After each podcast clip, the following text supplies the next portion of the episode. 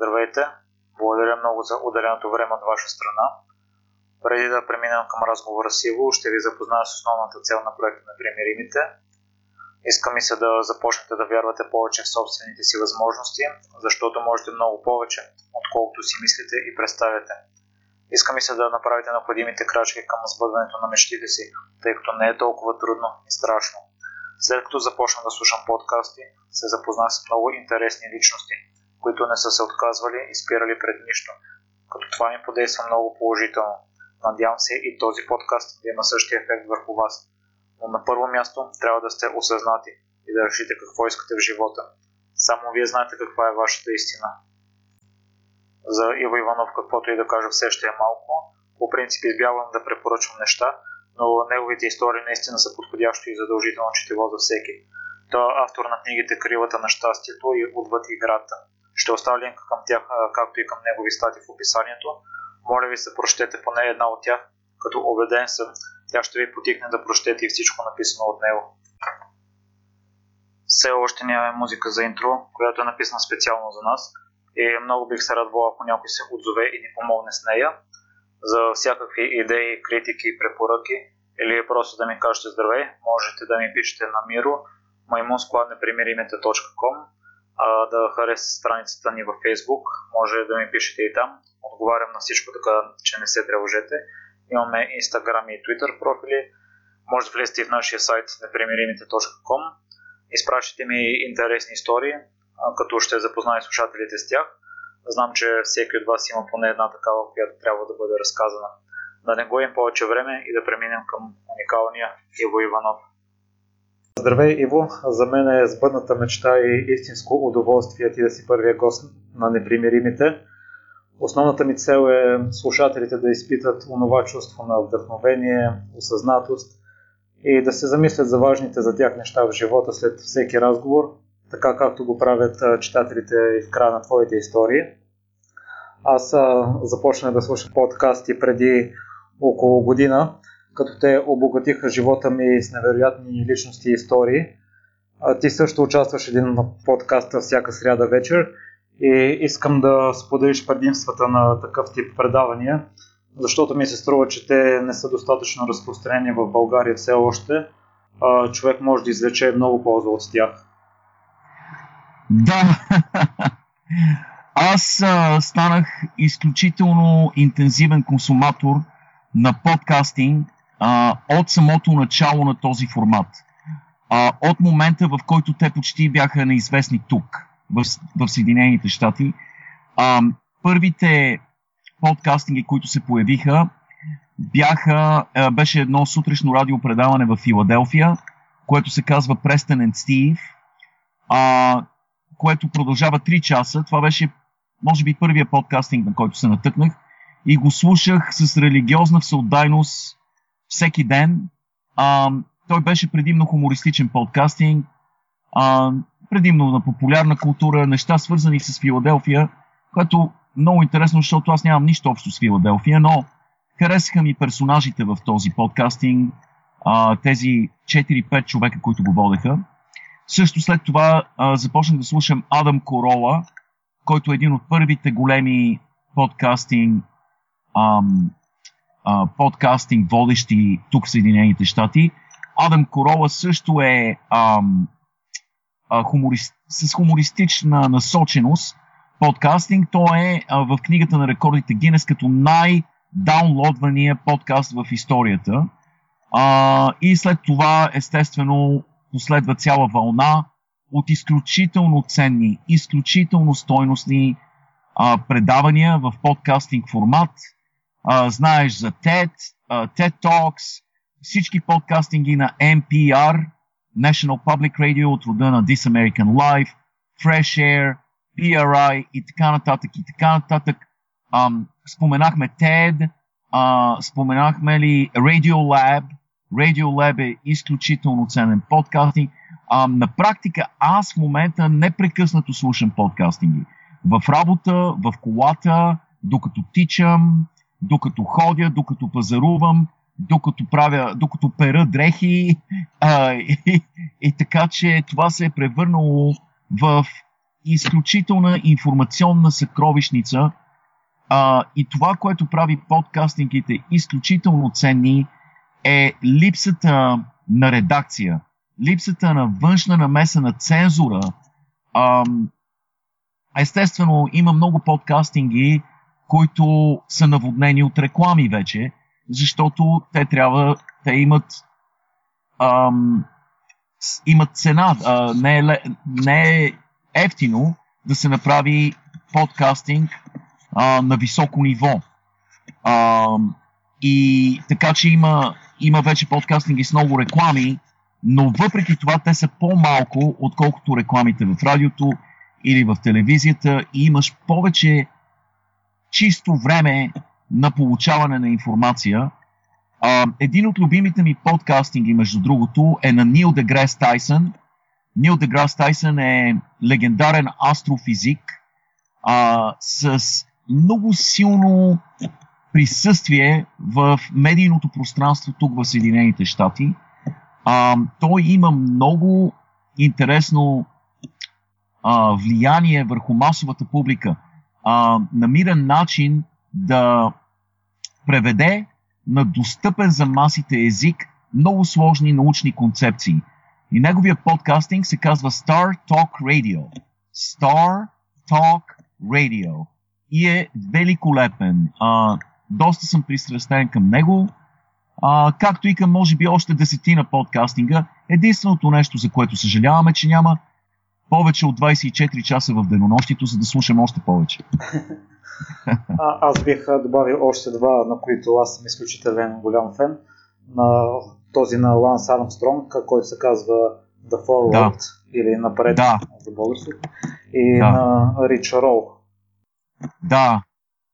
А, а, да, на Ланс Армстронг е много силен подкастинг, подкастинга. Аз а, бях доста изненадан от интелекта и ерудицията на този човек – ти знаеш колко много е компрометира, се компрометира а, той, но аз винаги съм имал огромно уважение към него заради това, което избра да прави а, след като а, постигна своят успех.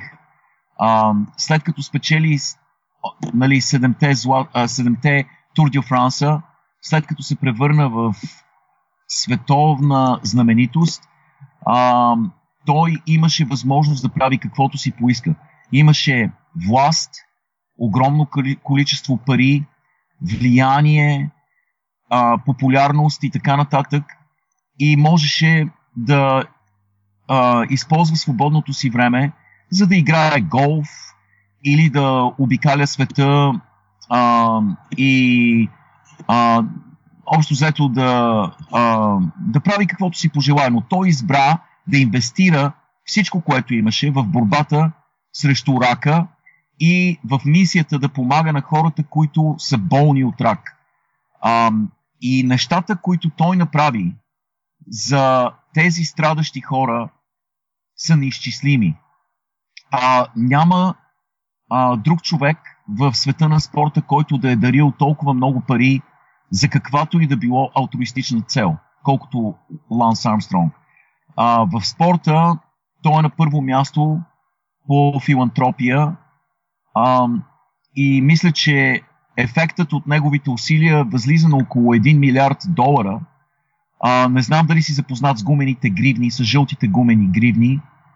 А, зна, знаеш ли за тях, Миро? Да, да, аз от 2009 може би не съм я свалял, когато си... Да, и, и, да, и аз винаги я носих. В момента, в момента я гледам а, тези жълти гумени гривни, които са а, идея на неговата фундация, фундацията Livestrong, струват 1 долар и всичките 100 цента отиват за борба срещу рака. А, и той продаде десетки милиони от тези гривни, така че той е събрал огромно количество пари. А, само за сравнение ще ти кажа, че ефектът от неговите а, усилия е около 1 милиард долара. На второ място в света на спорта е Андре Агаси, с нещо от, от рода на 16 милиона долара.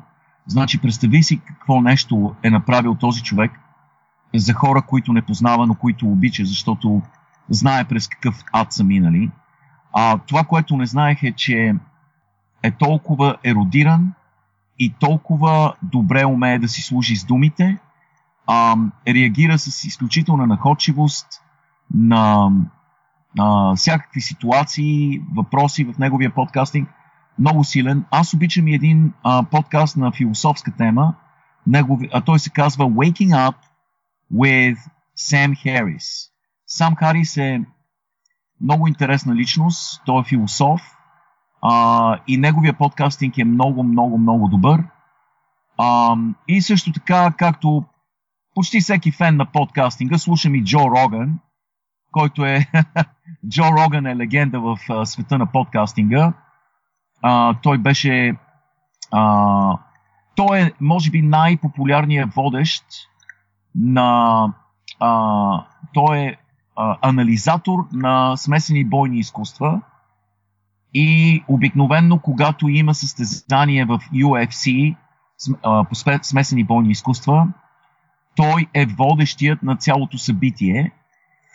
И а, също така той беше комедиант на сцена преди много години, беше водещ в, в телевизионно предаване и така нататък, но той намери мястото си в света на подкастинга и се превърна в легенда в света на подкастинга. И с други думи, неговото едно нещо е подкастинга. Това, с което трябва да се занимава непрекъснато, което прави и което, му, и което на практика той, той а, прави около 1 милион долара на година, доколкото знам, само от водене на подкастинги. Страхотни цифри. Да, да, да. Иво, преди 7-8 години попаднах на една статия, озаглавена Живей силно. Ти вече спомена откъде идва името. Да. И аз предполагах, че е написана за Ланс Армстронг, тъй като доста изкъсо следа неговия живот и реших да я прочета. Прочетах да. и много ми допадна. И тъй като има голяма вероятност, щом едно нещо ти харесва на един автор, то и други неща от него да си заслужават четенето в случая. И реших да прочета още един разказ. В ляво тогава на сайта бяха качени няколко статии и от имената на заглавията най-интригуващо ми се стори Мараката не може без светлина. Прочетох я на един дъх и след няколко проронени сълзи осъзнах, че трябва да прочета всичко, което е написано от въпросния автор. А, а неговото име беше Иво Иванов. А, това е моята история за намирането на тези съкровища, твоите разкази. А, на мен стилът ти написане е много ми допада и е много увлекателен, тъй като ти си фен на, на гонзо журналистиката и включваш себе си в разказите, но на мен също много ми харесва, че разказваш и паралелни истории, които се преплитат по някакъв начин. Откъде да. ти дойде тази идея? Ам, знаеш ли, тя пристигна органично, общо взето и постепенно, защото ам, има нещо интересно.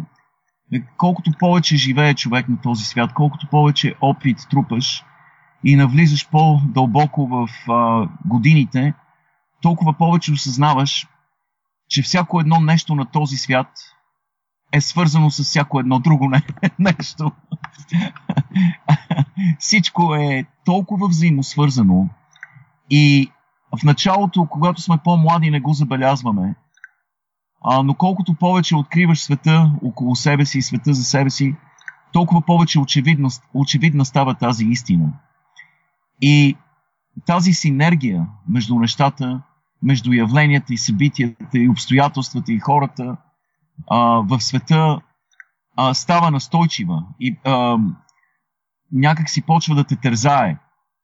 И когато аз започна да разказвам, да кажем, започна да разказвам за а, баскетболния отбор на Сан Антонио, а, аз имам горе-долу идея на къде ще отиде този разговор и каква е неговата цел, но малко от, само, от само себе си, докато разказвам историята, се, от само себе си се налагат паралели с други неща. И да кажем, аз започнах да говоря за Сан Антонио, за баскетболния, за стила на игра, но неизбежно а, то, тази история намери паралел в историята на най-добрия симфоничен оркестър в света. Концерт Гебао. симфоничният оркестър на Амстердам, концерт Гибал. Оттам открих моментален паралел с, а, с симфониите на, на Густав Малер, а, един от моите любими композитори.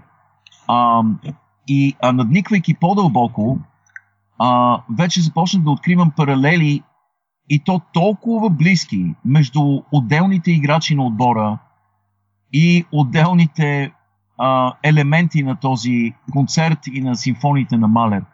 И някак си всичко това се преплита от само себе си. Миро, знаеш ли, аз, мислейки защо пиша, защо въобще пиша, съм си казвал, че може би единствената причина да пиша е да разбера какво искам да кажа. Самият аз да разбера какво искам да кажа. Защото когато една история е вътре в мене и тя някак си ме кара да я напиша, тя ме изтезава. А, няма нищо по-изтезаващо от това да слушаш гласа на ненаписана история вътре в себе си. И затова аз, когато а, седна да напиша историята, постепенно нещата застават на мястото си. Когато ги сложиш на хартия или върху компютъра, нещата застават на мястото си, намират своята мисия и посока, преплитат се с други неща. А, и най-интересното е, че преплитайки историите, ти разплиташ възел вътре в себе си. Преплиташ няколко фабули, няколко сюжета, а всъщност разплиташ нещо вътре в себе си. Помагаш му да бъде разплетено, да излезне от тебе и това има много, много голям терапевтичен ефект. И, и е нещо, без което вече не мога. Ам, затова а, понякога, въпреки, дори когато нямам време, ми се налага да седна и да напиша дадена история. Просто за да й помогна да излезе от мене. Спомням си в статията беше написал, че дъщеря ти си мислеше, че хората, които харесват баскетбола, няма да я харесат заради частта с класическата музика и обратното хората, които харесват класическа музика, няма да я харесат заради частта с баскетбола. Но лично при мен предизвиква обратния ефект. Ако харесам едната част на статията, ме заинтригуваш и за другата част и по този начин значи... съм прочела много книги. От теб mm. съм разбрал и за творчеството на Леонард Коен, като го спомнеш в една от статията. Да, ам, ами знаеш ли, а, значи за теб съм е писал тази статия, защото действително аз а, не трябва да се отнасям а, с такова недоверие към читателския ресурс, защото ето аз съм а, много необмислено а, всъщност дъщеря ми е, е, е постъпи необмислено, защото тя пре, прецени, че хората, които обичат спорт, няма да се интересуват от класическа музика. И че хората, които се интересуват от класическа музика, няма да се интересуват от спорт. Но има хора като тебе, които всъщност, оценявайки едното, оценяват и другото. Знаеш ли, че Веско Ешкенази, който е концертмайстор на, на концерт Гебао, знаеш ли какъв беше, колко интересен беше неговия коментар след тази статия? Той каза, че а, каза, че страшно обича Сан Антонио Спърс. Аз нямах представа, нали, аз, аз а, се допитах до него, защото имах нужда от неговата помощ за написването на тази статия но не му разказвах за... Не му разказвах, че ще пише за Сан Антонио Спърс, а, но той, той реагира а, независимо от мен в неговия фейсбук писа, о, прекрасно, толкова обичам и Сан Антонио Спърс. Освен всичко друго, което е написано, обичам и Сан Антонио Спърс. Значи това е човек, който е обречен на музиката, който това е, всяка негова клетка е музика. И и въпреки това, това е човек, който разбира също така и взаимодействието, и синхрона, и тази симфоничност, която присъства в един отбор, играеш баскетбол по начина по който го играят Сан Антонио Спърс.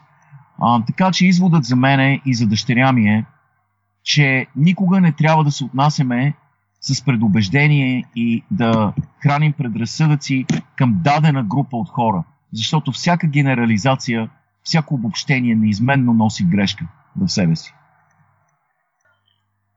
Ти вече спомена и заглавието на последната ти статия, онова едно нещо. Искам и се да обсъдим и нея, тъй като в нея мисля, че са засегнати моите ценности в живота и моите разбирания, като това да си поставяш цел и да и се удадеш, постоянно да се усъвършенстваш.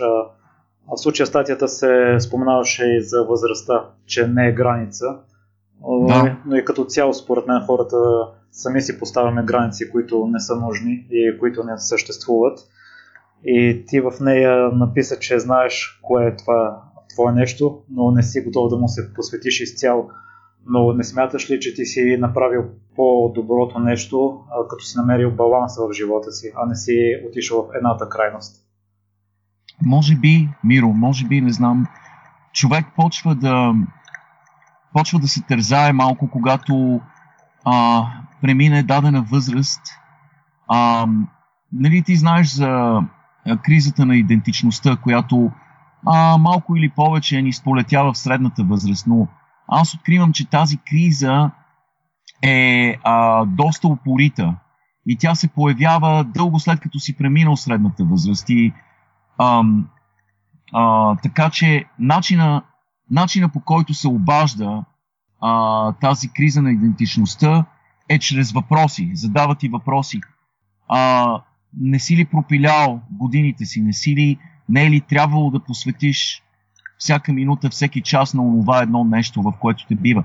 Така както го е направил Джиро, а, героят на тази статия, така както го е направил Нориаки Касай, другият герой в тази статия. А, така както го направи Роджер Федерер, третия герой в тази статия. Защото това са хора, които са се лишили от много неща. Ти спомена баланс, но те може би ще го нарекат не баланс, а, а нещо друго, нещо по-отрицателно. Ще го а, нарекат а, загуба на време, да кажем. Защото те са постигнали те са постигнали върхът в своята избрана професия а, чрез постоянни жертви и всеотдайност към едно единствено нещо. И така и съм и аз, защото понякога ам, докато тичам след топката, да кажем, а, защото аз все още се опитвам да играя баскетбол и футбол и така нататък, а, или докато ам, а, се занимавам с нещо друго, си казвам, може би трябва да спра точно сега и да отида пред компютъра и да започна да пиша, да, да напиша онзи роман, който все го отлагам. Или да напиша историята за човек, а, която винаги съм отлагал отново. И, а, и както ти каза, някакси не съм готов да го направя. Не съм готов да обрека 16 часа от денонощието на писане, защото съм егоист по всяка вероятност, защото искам да прекарвам време с приятелите си, с родители, с а, близките си. А, искам да, да се занимавам с игри все още а, да бъда пакосник все още, а, понякога просто да мързелувам или да пътувам, а, да правя нещата, които са ми приятни. А, и а, може би нямам достатъчно силна воля, за да се обрека на това едно нещо, което знам, че е моето призвание и което знам, че е от полза. Не само за мен, но и за другите. Вие все пак твърдите в едно интервю, че най-важното кое, нещо, което сте научили от баща си е постоянно да се усъвършенствате и постоянно да. се стремите да го правите. Така че все пак има развитие във вашия живот. Да, да. Да, това е нещо, което а, в което винаги съм вярвал. А, аз не съм вярвал в, а, 8-те семестъра или в 11-те години в училище. Аз съм вярвал, че училището и университета са цял живот. цял живот. И мисля, че даже го бях написал някъде, че а, моята диплома ще бъде озаглавена скръбна вест. Защото, защото ще спра да се уча само тогава, когато съм в ковчега. А, човек не трябва да спира да, да, да следва, да учи, да се обогатява, да се усъвършенства.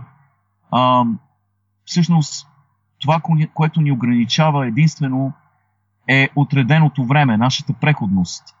Това, което ме тързае е, че имаме толкова малко време. Природата не ни е отделила достатъчно време, за да изпитаме, да усетим, да научим всичко около себе си. Има толкова много тайни в Вселената, а, толкова много неща, които никога няма да мога да науча. А, просто няма достатъчно време. А, и затова, може би, страдам от информационна болест.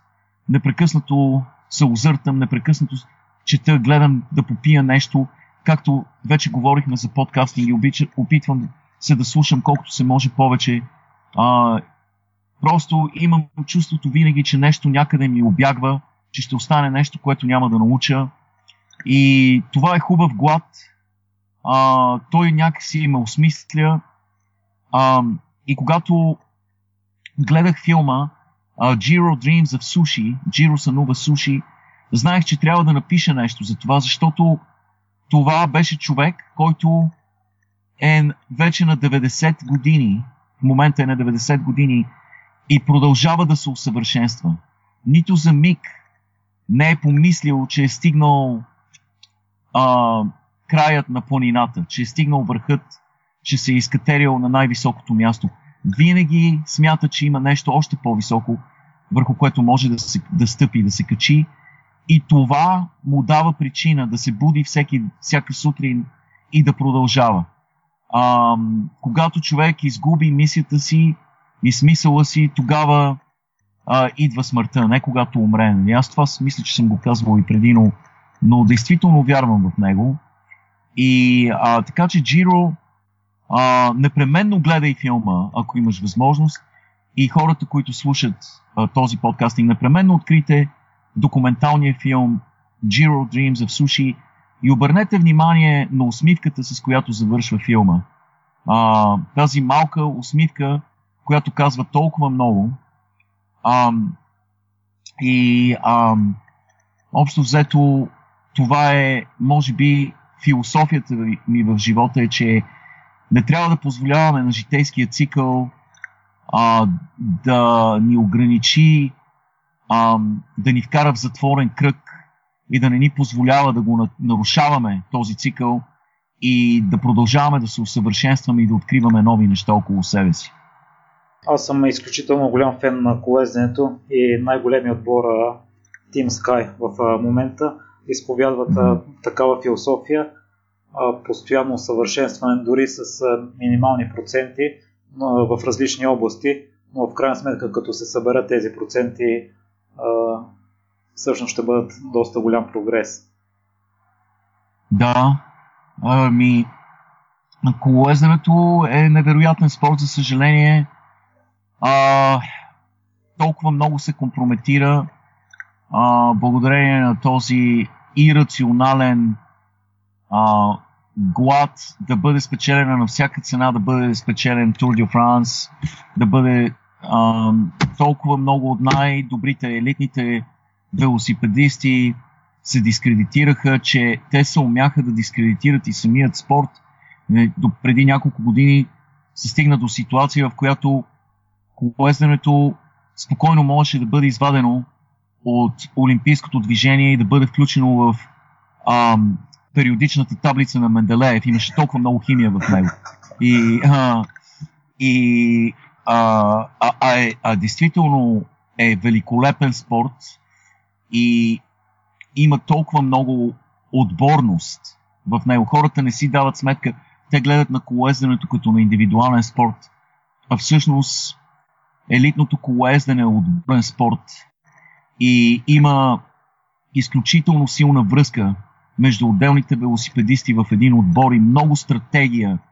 А, така че е много, много, много интересен спорт. А, а Миро, ти колко си висок? 1,70. Супер. Ей, добре де, дай да те пратиме на Георги Георгиев.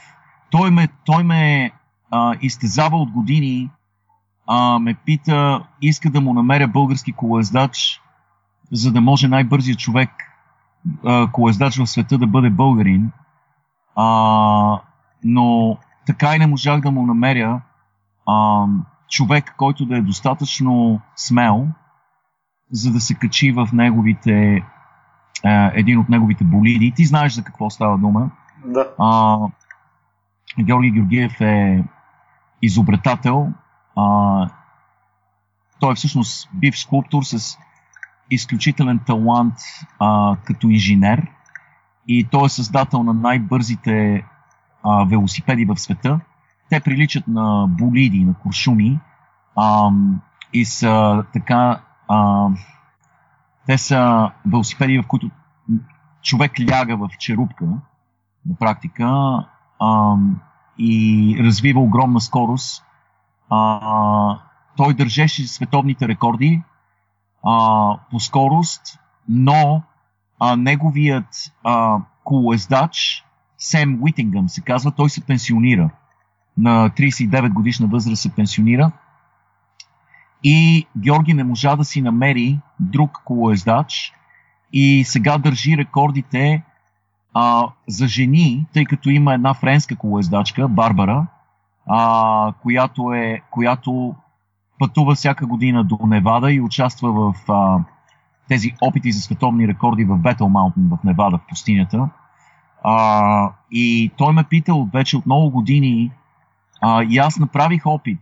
А, направих опит чрез Фейсбук и чрез разни връзки и приятели в колездачната общност да намеря велосипедист от България, който да, да отиде при него а, да, за няколко тренировъчни сесии и да се опита да постави световен рекорд. Но така и не успях да намеря човек. Може би ти си този човек, Ниро. Моя спорт на практикуване е бягането. Колесенето ми е любим основно за гледане. За наблюдение, да. Да, и- Е, нищо.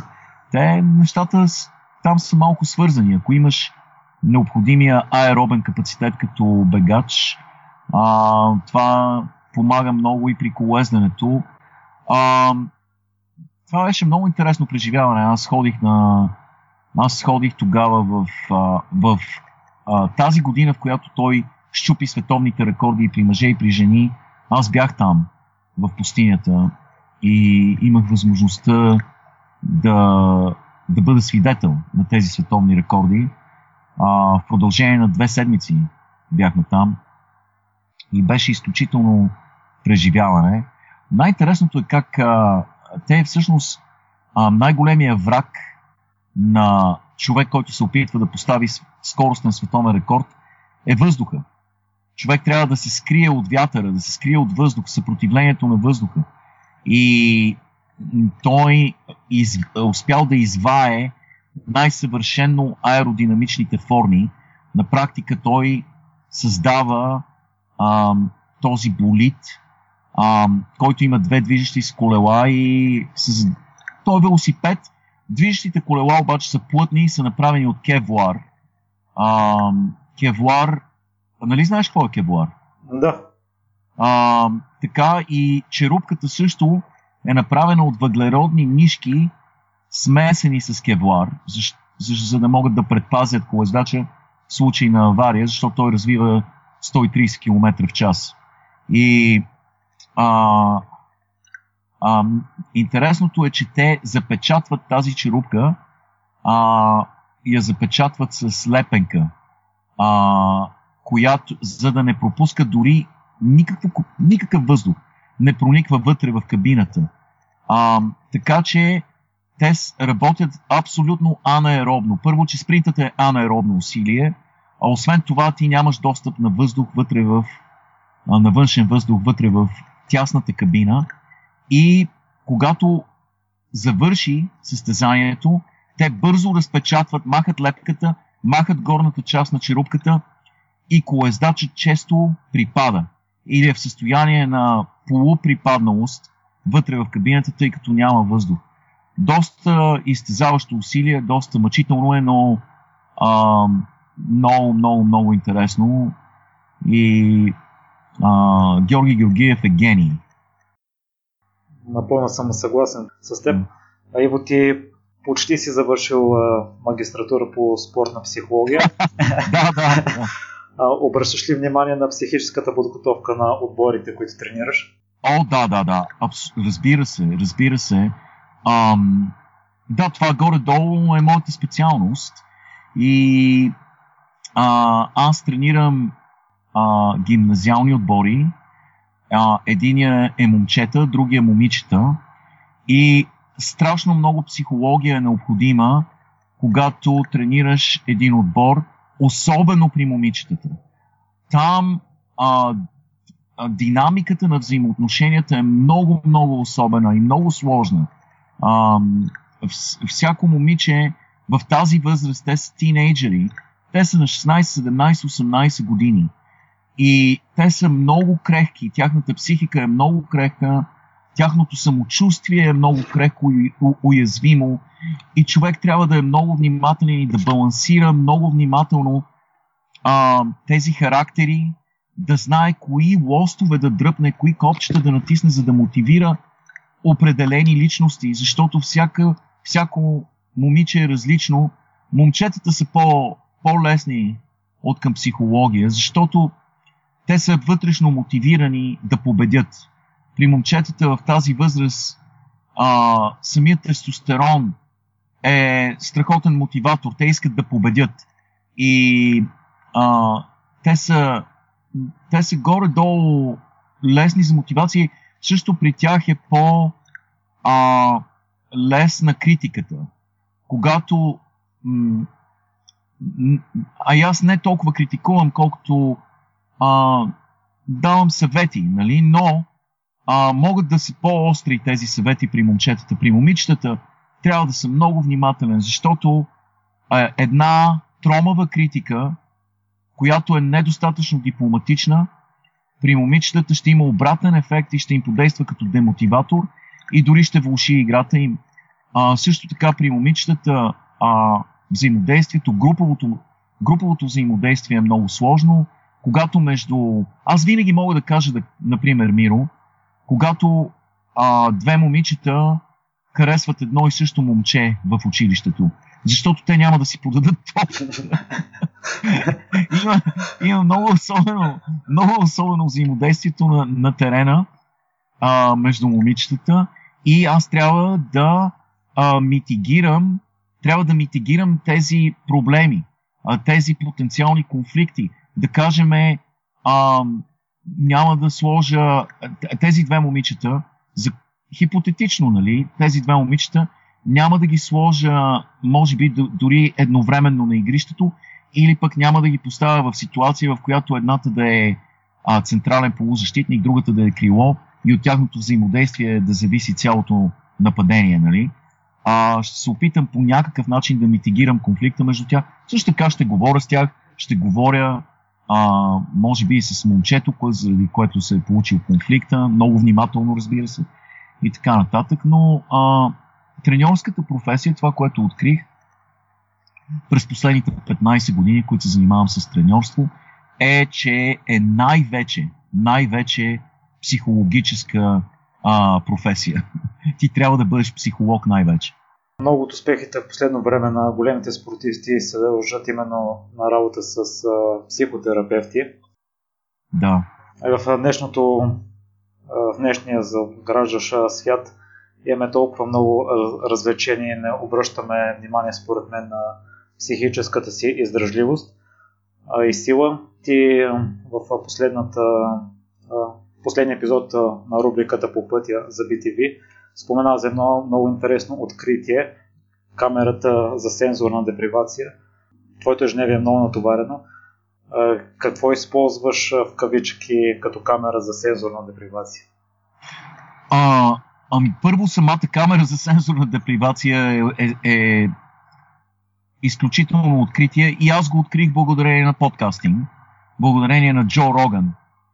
Джо Роган, а, за който стана дума вече, от много, много години, от самото начало на подкастингите си, говори за камерите за сензорна депривация. Той е толкова всеотдаен към тази форма на самотерапия, че е инсталирал такава камера в, со, в своя дом.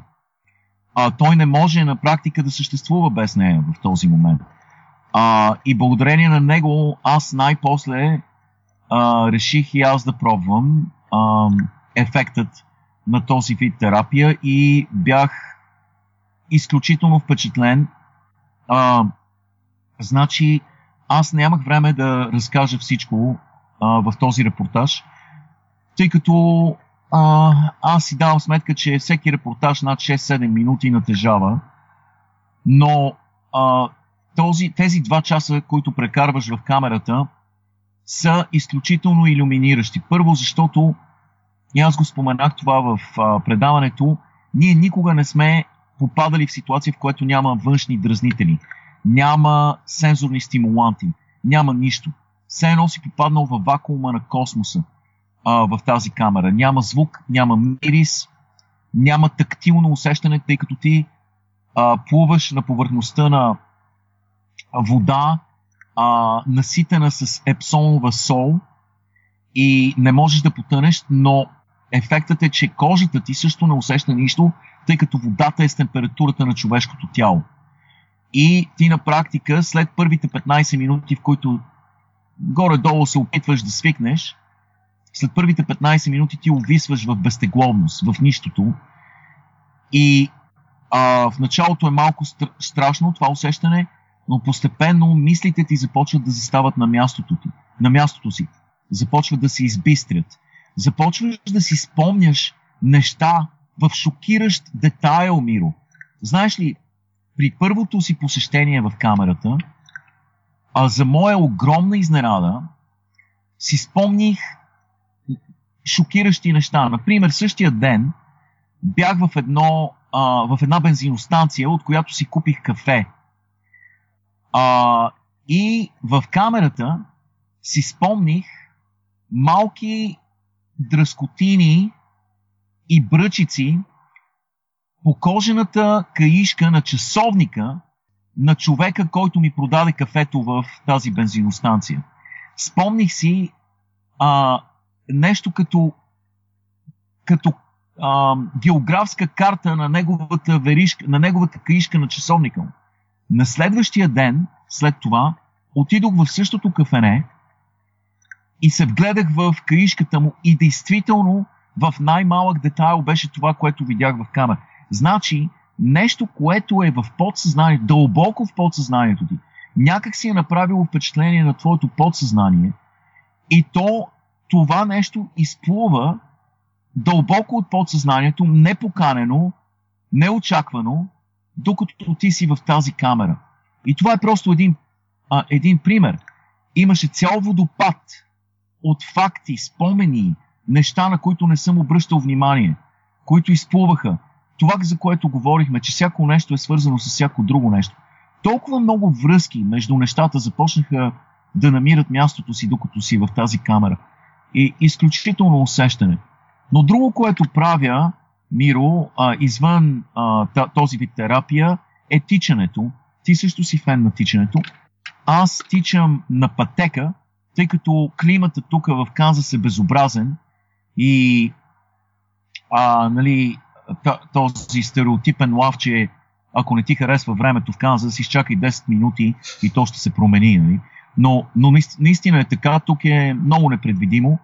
А, и затова аз предпочитам да тичам на пътека. Знам, че на много хора им се струва скучно, но ти когато влезеш в този монотонен ритъм, а, някакси се отделяш от тялото си, съзнанието ти се отделя от тялото ти и започва, отива на друго място. Така че това също е едно от нещата, които правя. Когато тичам, не слушам музика, а просто мисля. Мисля, влизам в този ритъм и мисля, тичам един час с 7,5 мили в час. Това са колко 7,5 мили в колко километра са. А, е, общо взето правя 7,5 мили на час, 4 пъти в седмицата. Да кажем, са 11 км или 12 км. А, и а, тичам ги наведнъж, нали, без да спирам. А, и това много ми помага. Друго нещо, което правя като самотерапия, е обичам да карам.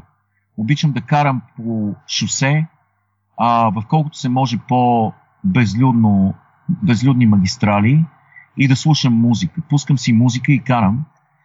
И някакси движението на асфалта под гумите, съчетан с необходимата музика, също ми помага да се да пренеса някъде в мислите си и да разтоваря по този начин. И естествено и други неща, да кажем, писането също е терапия, писането късно нощем е много добра терапия. Друго, което правя, Миро, може би ще ти се стори интересно, е опитвам се един път всеки месец да отида на място, където колкото и да се оглеждам около себе си, няма да мога да преценя точно коя година е, плюс, плюс-минус 10 години. А, какво означава това? А, ако сега се огледаш около себе си, ти ще видиш, може би, телефона си, ще видиш телевизора си, може би ще видиш, а, м- не знам, някоя книга а, или списание и ще можеш да прецениш, че годината е горе-долу, да кажем, 2000, между 2012 и 2018. Но, ако отидеш на място, някъде до река, безлюдно място или езеро или високо в планината, където ги няма, няма нито едно от тези неща, отиди без телефона си, отиди без технология и, и установиш, че не можеш да прецениш дали е 2005, дали е 1995 или 2018. И ако останеш на това място поне 8 часа, това ще ти бъде от огромна полза. Ще се освободиш отново от токсините на ежедневието, много от ам, нещата, които задръстват съзнанието и емоциите ни. И това според мен е много важно. Да избягаме от дразнителите, от а, всички тези стимули. Ние сме в а, постоянно бомбандирани от стимули и а, тази, а, това сензорно натоварване е, е много, много вредно и то а, заглушава а, този вътрешен глас, който ни е необходим, вътрешния диалог, който ни е необходим, за да създаваме нови неща, за да мислим, да говорим със себе си и така нататък. Иво, и за финал съм подготвил още два въпроса, с които мисля да завършвам всеки един епизод. Предполагам, че си чувал за Сара Блейфли, създателката на Спенкс. Създателката на какво, извинявай? На Белиото Спенкс. Ага, да, да, да. А, и тя а, разказва, че като малка баща е окоръжавал да се проваля и най-големия провал всъщност е ако не опитваш. И аз си мисля, че много хора в днешния свят прекалено много се страхуват от провала и ги е страх да направят крачките необходими за изпълняването на мечтите си. И аз също искам да те попитам в какво се провали последно време.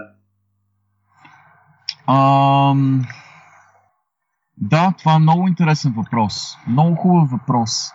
Ах, непрекъснато съм се провалял. В какво ли не съм се провалял? А, провалих се а, с нощи. С нощи играхме матч а, с моите момичета и, и, а, ни, бяхме победени катастрофално.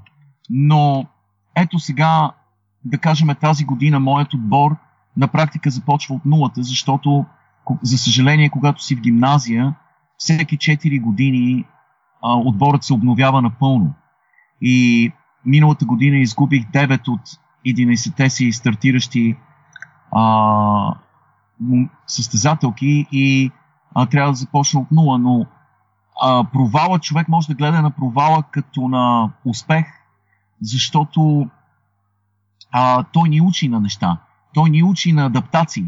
А, провалът е провал само тогава, когато го пренебрегнеш, когато не му обърнеш внимание и, и го а, изметеш под одялото. А, провалът е ценен, защото в него има много уроци. А, така че, ето аз вчера научих толкова много неща за отбора си, които ще му помогнат да спечели следващия матч. Научих, че а, момичето, което съм поставил като а, а, ляв полузащитник, играе много по-добре а, в средата, централен полузащитник. научих, че а, защитата ми а, има, нужда има нужда да разбере как а, да, да прави изкуствени засади. А, научих, че а, централната ми а, защитничка играе много добре с глава и може от време на време а, да се включва в нападение, особено при ъглови удари. И така нататък. А, така че всеки провал има полука, всеки провал е ценен. А, грешките са от огромно значение. Сара Блейкли, а, ако не се лъжа, а, е, е започнала на практика от нулата в 20-те си години и първите неща, с които се е занимавала, са били абсолютен провал. Абсолютен провал. А, ако не се лъжа, е загубила всичките си спестявания с първите си, а, с първите си проекти, но сега е мултимилионерка. А, и една от най-успешните жени, бизнесменки, бизнес, бизнесвоманки в света. А, а, така че а, съгласен съм, провалът е ценен и човек действително не трябва да, да се отчаива. Отчаянието е, е, е много опасно а, и няма. А, не знам, почти не знам човек, който винаги да е успявал. А, сега, а, наскоро ми попадна някъде една от първите ми статии, написани преди 100 години във вестник Старт, несъществуващия вече вестник Старт, да, да кажем в края на 80-те години на миналия век. И статията е толкова лоша, но толкова слабо написана и очевидно има толкова много дефицити в нея. А, и съм си дал сметка, че дори тогава, когато съм я написал толкова млад, а, не, съм, не съм бил особено горд от нея. Давал съм си сметка, че тя е до някъде провал, но в същото време аз съм я използвал като, като градивен блок, като нещо върху което да стъпя, да направя следващата, да сложа следващата тухла и след това следващата и следващата, за да в крайна сметка да намеря своят, своят а, глас. И а, това е единствения начин, по който човек може да изгради нещо. Няма, няма къща, която да е построена от последния етаж. Човек трябва да започне отдолу нагоре. Така че а, провалът е много, много ценно преживяване и а, безценен опит. И последно, с какво най-много се гордееш в твоя живот? А, с какво най-много се гордея? А, може би а, това, че все още не се гордея с, с нищо. може би това е, това е може би най-ценното нещо, с което човек си заслужава да се гордее, е липсата на гордост. Защото ако започнем да се гордеем с каквото и да било, ще престанем да, да а, търсиме следващото ниво. А, аз не съм, а, не съм особено а, горделив човек а, и а, това не го казвам а, за, да, за да се правя на интересен или да се правя на скромен. По-скоро го казвам, защото е истина и защото ми липсва самочувствие. А, но а, липсата на самочувствие, според мен, понякога е, е достоинство, не недостатък. А, така че а, мисля да продължавам да не се гордея с нищо и да се опитвам да постигна повече с каквото и да се занимавам, каквото и да правя, да се опитвам да направя следващата крачка. И когато я направя или а, ако постигна нещо, а, това към което съм се стремял, а, да не се гордея и с него. Много интересен и нестандартен отговор. На мен ми е интересно дали някой от бъдещите гости ще отговори по такъв начин. Ще, ще го следя това нещо. Еми, Иво, много ти благодаря, че сбъдна една моя мечта. А, нека и слушателите да видят, че щом аз мога да сбъдвам мечи, мечтите си и те могат и да не се страхуват толкова много.